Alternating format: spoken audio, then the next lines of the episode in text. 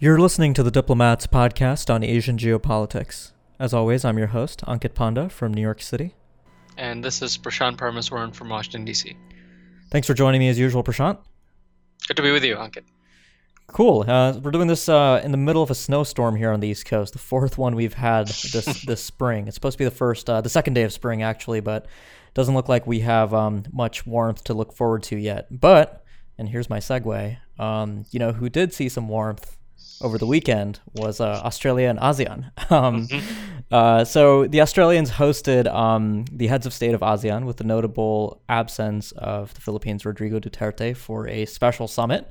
Um, we kind of saw echoes of the 2016 summit between the United States and ASEAN when the Obama administration brought the heads of heads of state and government over to California. Um, this is something Australia has been planning f- um, for a while. Uh, both of us heard Prime Minister Turnbull talk about it in his keynote speech at the uh, Shangri-La Dialogue last year in Singapore.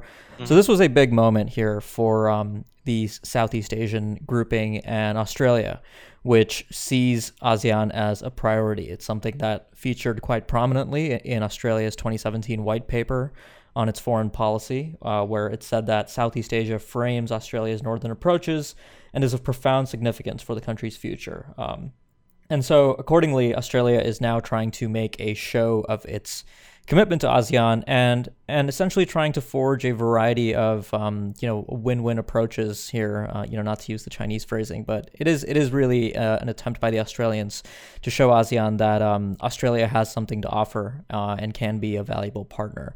But Prashant, you know, you um, obviously are a Southeast Asia editor. You watch this stuff a lot more closely than I do, and you wrote a great article about the significance of this summit. So, do you want to walk us through um, what, in your view, is the primary kind of geopolitical takeaway from this Australia ASEAN uh, powwow over the weekend? Yeah, so I, I, think the, the, the place to start there is to, to emphasize the difference here between Southeast Asia and ASEAN. I mean, uh, the enduring importance uh, of Australia's involvement in, in Southeast Asia has kind of always been clear, right? So it was, you know, always a, a very significant diplomatic, security, economic partner for the sub-region. In fact, it was it was the oldest um, and, and, the first uh, dialogue partner for ASEAN itself. Um, but uh, you know, I, I like the the way that you sort of frame this in terms of what other countries like are doing, including the United States, which is, you know, I think the big takeaway is that this summit, in terms of its significance, is a recognition in the last few years by various players, um, including the United States and Australia, that as they engage Southeast Asia as a subregion, they can't ignore um, ASEAN's importance as a regional grouping. Um, you know that's important for Australia. It's also important for the region, and that's why you've seen these uh, series of moves, right? So you saw the elevation um, that the Australians made and the and ASEAN reciprocated, which is the elevation to a strategic partnership back in 2014, and now you, and then you had sort of uh, biannual uh, summits, and this was sort of a, a, development that followed right after. And I think it reflects a recognition of the fact that ASEAN as a regional grouping really has um, become an important place for various actors to engage on strategic uh, and you know diplomatic, economic questions. And so that's I think the big takeaway for the summit. I, I, think you saw, you know, some deliverables there in terms of, you know, the the elevation uh, of uh, the relationship between Australia and Vietnam to a strategic partnership. You saw a meeting on counterterrorism where uh, Australia and ASEAN officially signed a uh, memorandum of understanding on the issue. But I think that's kind of the major takeaway there, um, which is, you know, Australia's recognition not only of Southeast Asia but also of ASEAN which I, I think it's important to emphasize for listeners, you know, hasn't always been clear. Uh, just like the United States um, has been a bit ambivalent about the role of multilateralism and the way it approaches Southeast Asia, uh, various Australian governments have been ambivalent uh, as well on that point. And I think there are, um, you know, there are still divisions uh, among the elite community in Australia about, you know, to what extent should Australia emphasize ASEAN in terms of how it engages Southeast Asia. Right. So in a way, it's um, re-emphasizing uh, ASEAN's centrality, which obviously ASEAN welcomes wholeheartedly mm-hmm. right now. Um, let me let me you know kind of take a step back here and ask you about the broader geopolitical context in which all this is taking place. So obviously this is a long running trend. You know, you hinted at the 2014 Strategic Partnership Declaration. We've talked about the 2017 White Paper, but now um, you know in March 2018, um, this all of this engagement is occurring amid this mania about the Indo-Pacific strategy and the Indo-Pacific project, and Australia notably is a participant in the so called quadrilateral as uh, one of the regional powers that will be leading this charge to preserve the rules based order. And a big part of the Indo Pacific strategy, as we saw at the November 2017 working level meeting between officials from the four countries, uh, was connectivity. And there was a major connectivity initiative announced. I don't want to oversell it because, you know, we'll have to see how it actually turns out in reality, as so many of these things do. But Australia, I think, has been quite clear that they see uh, Southeast Asia as sort of the linchpin between the Indian Ocean and the Pacific Ocean. You know, in the white paper, they again noted that Southeast Asia sits at a nexus of strategic competition in the Indo Pacific. So there is this other dynamic here that I think, um, also, you know, I think it's, it's fair to say that Prime Minister Turnbull was also quite clear about that in his um, speech last year at Shangri La, too. And on the flip side, you know, ASEAN has obviously taken an interest in connectivity too. Um, as early as uh, 2016, you know, they unveiled a master plan on ASEAN connectivity for 2025, which envisions a uh, seamlessly and comprehensively connected and integrated ASEAN. And, you know, uh, there's been a lot of um, anxiety about how these so called um, partners in the Quad can sort of compete with what China has to offer to the region. Mm-hmm. So, um, what's your sense of this new connectivity initiative between ASEAN and Australia? And um, where do you, you know, wh- what are the real challenges and opportunities here for the ASEAN Australia relationship? Yeah, I mean, I, I think that angle is a really important one that, that you brought up because I think, um, you know, there's still a lot of specifics um, and meat that needs to be put on the bones of this so-called regional infrastructure initiative that the Australians have announced. Um, but the fact that they have announced something, uh, economically speaking, is important for these Southeast Asian countries. And to sort of elaborate on the comparison you made earlier, um, which I think is quite apt with the engagement that Southeast Asia has had with the United States, there's been very uh, sort of you know a lot of challenges that these countries have been facing in terms of getting the Trump administration to unveil an economic piece of this so-called free and open Indo-Pacific vision that it has. Um, and the fact that the Australians are recognizing the fact that this regional infrastructure piece is important um, is a recognition of the fact that they understand what the Southeast Asian demands are, and the fact that these Southeast Asian states are under pressure from China and its own sort of One Belt, One Road uh, vision or Belt and Road initiative, whatever you want to call it. And they're looking for other actors that are willing to sort of chart out a positive economic vision for the relationship. And it doesn't matter how vague that vision is or how basic it is, the fact that they're actually talking about this is helpful. Um, and I do think, you know, the, the other angle of this that's really important is the fact that Australia is one of the few countries in the Asia Pacific that's part of both the Trans Pacific Partnership and the Regional Comprehensive Economic Partnership, the two major trade agreements that often get talked about. And I guess now the, the TPP is rebranded under CPTPP following the US withdrawal. And you know, there's always been a case that's been made that Australia has a role to play on trade and investment based on the fact that it's a member of both these uh, agreements. And I do think that that sort of also attests to uh, its regional role. Um, but I think that's kind of a good segue for us to discuss maybe the, the sort of broader regional significance of this ASEAN Australia summit. I mean, one angle of this is the Indo Pacific uh, vision that we've been talking about strategically. But the other uh, component of this is the economic component, which you talked about rightly so, which is the CPTPP and, and RCEP uh, angle. And RCEP is, you know, we're, we're, still, uh, as, as always, hoping that it will be completed by, by the end of this year. But, uh, you know, be interested to hear your thoughts about, you know, how we move forward on that economic piece. Yeah, I mean, you know, the big the big takeaway I think is, um, you know, a year ago you and I were on this podcast talking about how Asia would react to the United States pulling back, um, or at least you know retreating into, I guess, what you know Barry Posen now calls illiberal hegemony that the United States has very much maintained its forward. Um, you know, I mean, we talked about Trump's kind of commitments to alliances and things in East Asia, but you know, broadly speaking, you know, we still have troops in South Korea and Japan. The U.S. Navy is conducting more FONOPs than ever. The um, you know naval operations continue apace. Freedom of navigation continues to be an important component of U.S. strategy in the region, but obviously the big variable is that has changed from the Obama administration and many previous U.S. administrations is trade and how the administration thinks about that issue. And I think the best um, encapsulation of that changing U.S. approach was Trump's speech in uh, Da Nang, Vietnam, on the sidelines of the APEC summit last year in November.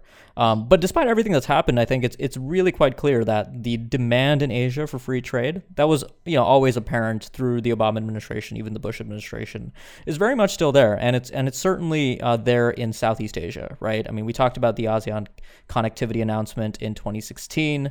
And you know, right now with the rebranding of the TPP into the CPTPP, which was by the way signed earlier this month in March for our listeners, um, you'll still have to go through ratification. Six countries have to ratify it before it can enter into force, and it's a watered down version of TPP, but it's still um, noticeably different than RCEP. It's a higher standards agreement still.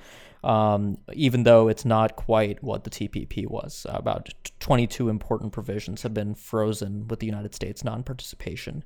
Um, so, yeah, I mean, you have these kind of countries that you can you know divvy up into baskets. You know, they're the RCEP only countries. I think you know it was good of you to bring up the fact that Australia is part of both these agreements, which gives it a really important role to play. I think I completely agree with you on that point. But you know, you have the RCEP only countries, right? So uh, on my list, I have you know Cambodia, China, India, Indonesia, South Korea, Laos, Myanmar, Philippines, and Thailand. Uh, some of these countries are interested in eventually joining CPTPP, but right now they're um, only you know following the RCEP process. And remember, CPTPP requires membership in APEC, so a country like India, for example, would have to jump through that hoop first in order to be eligible to uh, join the CPTPP. I really hate saying CPTPP; it's just a terrible acronym. But I guess we have Justin Trudeau to thank for that. It's actually the Canadians who interested, insisted on the uh, comprehensive and progressive edition. I'm just going to call it TPP for the podcast; it just feels better.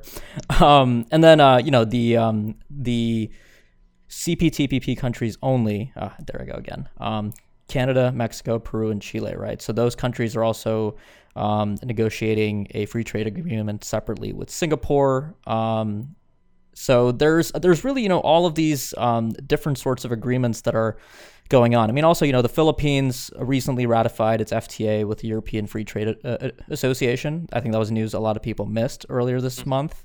Um, Australia, meanwhile, has been you know conducting its own agreements across the Pacific. With Peru, it signed an FTA, and with Indonesia, it signed a comprehensive and economic partnership agreement.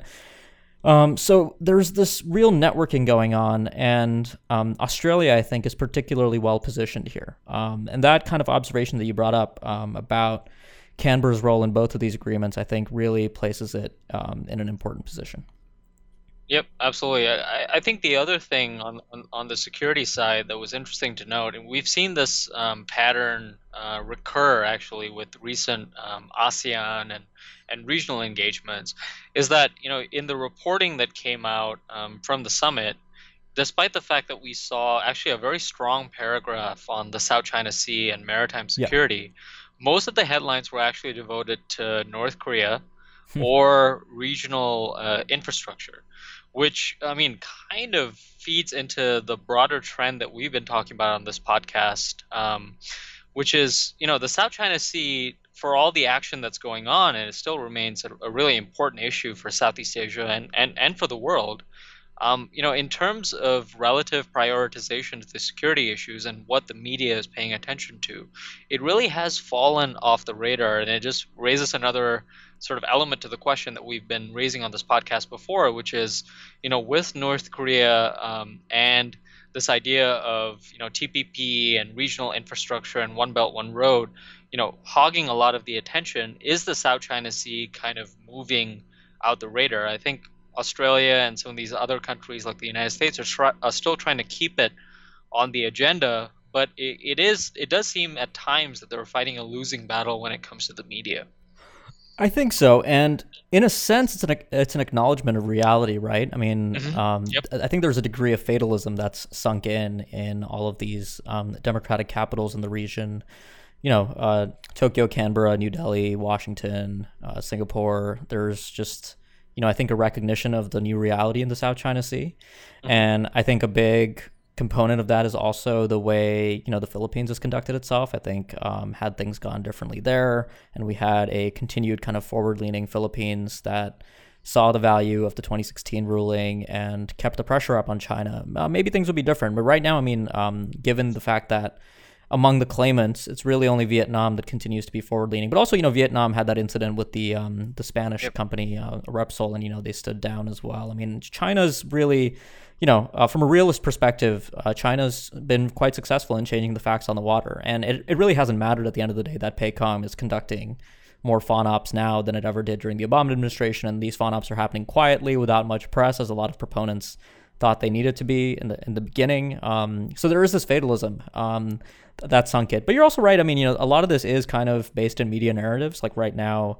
a headline, you know, we both write headlines. A headline with um, North Korea in the title will tend to uh, probably, you know, draw more eyeballs. And the South China Sea is simply not a hot issue until, you know, um, we get some new satellite imagery of China emplacing new kind of close-in weapon systems or radars or whatever new technology they're bringing to the uh, artificial island facilities in the Spratlys. Um, so yeah, I think I think there's a recognition of of the fatalism. But I mean, look, I mean, you, you did point out that the joint statement uh, at the special summit was quite strong. You know, they opposed the militarization of features, and um, even though you know it wasn't in the context of the South China Sea directly, the I believe the South China Sea appears towards the end of that paragraph when they talk about the declaration, um, the declaration on the conduct of parties in the South China Sea, um, and the code of conduct. Um, but but yeah, it, I, I, think it's I think it's still you know a um, a significant uh, takeaway. And actually, uh, you know, can you talk a bit about what effect you think um, Rodrigo Duterte's no-show ended up having on the summit, if if any? Yeah, I mean, I, I think there, there's two parts to that. I think the first one is the fact that, I mean, you know, for Australian bureaucrats who spent a lot of time organizing the, these summits, it, it didn't help that uh, Duterte's no-show kind of stole the headlines uh, right right before the meeting. I mean, it really dominated the media narrative, and the fact that the Australians had, you know, one of their side engagements focused on counterterrorism, the other one was was on business. Yeah. Um, and the Philippines was really the sort of main case study um, in that, in terms of Australia's important role in, in that cooperation. It, it really didn't help in terms of the messaging. Um, you know, that being said, you know, I, I think that Duterte, and, and this is sort of the the the sort of um, two-sided coin when it comes to Duterte. I mean, part of it is the fact that there's a lot of strategic cooperation that's been going on despite the challenges that he's posed for mm-hmm. um, Australia, for Japan, for the United States. But on the other hand, we can't ignore the fact that um, he's fit into this narrative that um, Southeast Asia has really regressed when it's come to freedom and democracy, despite the fact that Duterte is a democratically um, elected leader. Um, you know, the fact is, even though the the sort of elite media narrative was focused on the fact that you know the, the, summit had several deliverables including on on education on terrorism you know the, the vietnam australia strategic partnership the fact is there were protests that were going on in australia by hundreds of people protesting authoritarian leaders uh, actually being present at the meeting like you know cambodian uh, leader Hun Sen and, and Aung San Suu Kyi as well in Myanmar, um, given the Rohingya issue that we've discussed on this podcast previously. Um, so I think it, it's kind of a mixed bag. Um, in terms of Duterte and multilateralism more generally, I mean, I think it's important to note the fact that um, he fits into a broader pattern of uh, ASEAN leaders, a type of ASEAN leader that you know is very selective about multilateral engagements that you know he or she attends. And you know the other example is president jokowi of indonesia. I mean he has um, not attended several uh, regional meetings um, as well. He attended this one um, but he's missed several in the past. And it does sort of raise this question uh, more broadly for southeast asia about you know the fact that you have these new leaders who are more populist in nature and they sort of adhere to domestic considerations, but they're not necessarily foreign policy uh, minded. Unlike, let's say, you know, Malaysian Prime Minister Najib Razak, which, mm-hmm. you know, for all his troubles, I mean, is somebody who thinks deeply and cares deeply. right. um, about foreign policy. And, and Singapore Prime Minister uh, Lee Hsien Loong, who you know whose country is basically the chair of ASEAN this year. So there is that you know interesting storyline there about where Southeast Asia is in terms of its leadership and democratic uh, development. Yeah, and you know, leaders come and go. I mean, uh, you know, we have to remember, you know, Indonesia under SBY, very different leader, very interested mm-hmm. in international issues. Philippines under Aquino. Um, obviously, you know, things could change, but right now there is this, you know, weird confluence of this kind of illiberal authoritarian turn in Southeast Asia at the same time that the United States is effectively turning towards illiberal hegemony, you know, abandoning free trade, abandoning support for human rights and democracy promotion abroad.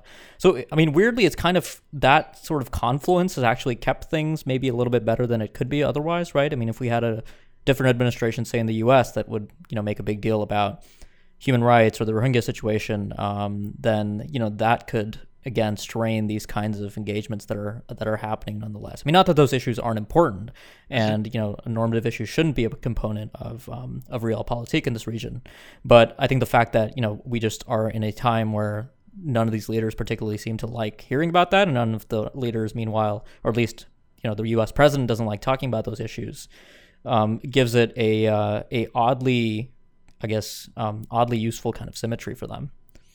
Yep, absolutely. And I, I think, you know, it's important. We, we've talked about the quad on this podcast before, and th- these instances do actually bring to the fore for all the sort of, you know, the, the sort of narrative of, of common interests that we talk about and common values among the quad members. I mean, there are some real differences about where they are in terms of their outlooks and their policies. And I think, you know, as you correctly pointed out, with the United States now, whether it's on uh, free trade for, for the United States or whether uh, Australia and Japan approach democracy and human rights the same way the United States does. Some of these are older issues, but they're nonetheless issues that are tugging at this broader narrative that we're seeing, you know, uh, advertised about strategic convergence uh, in the Quad.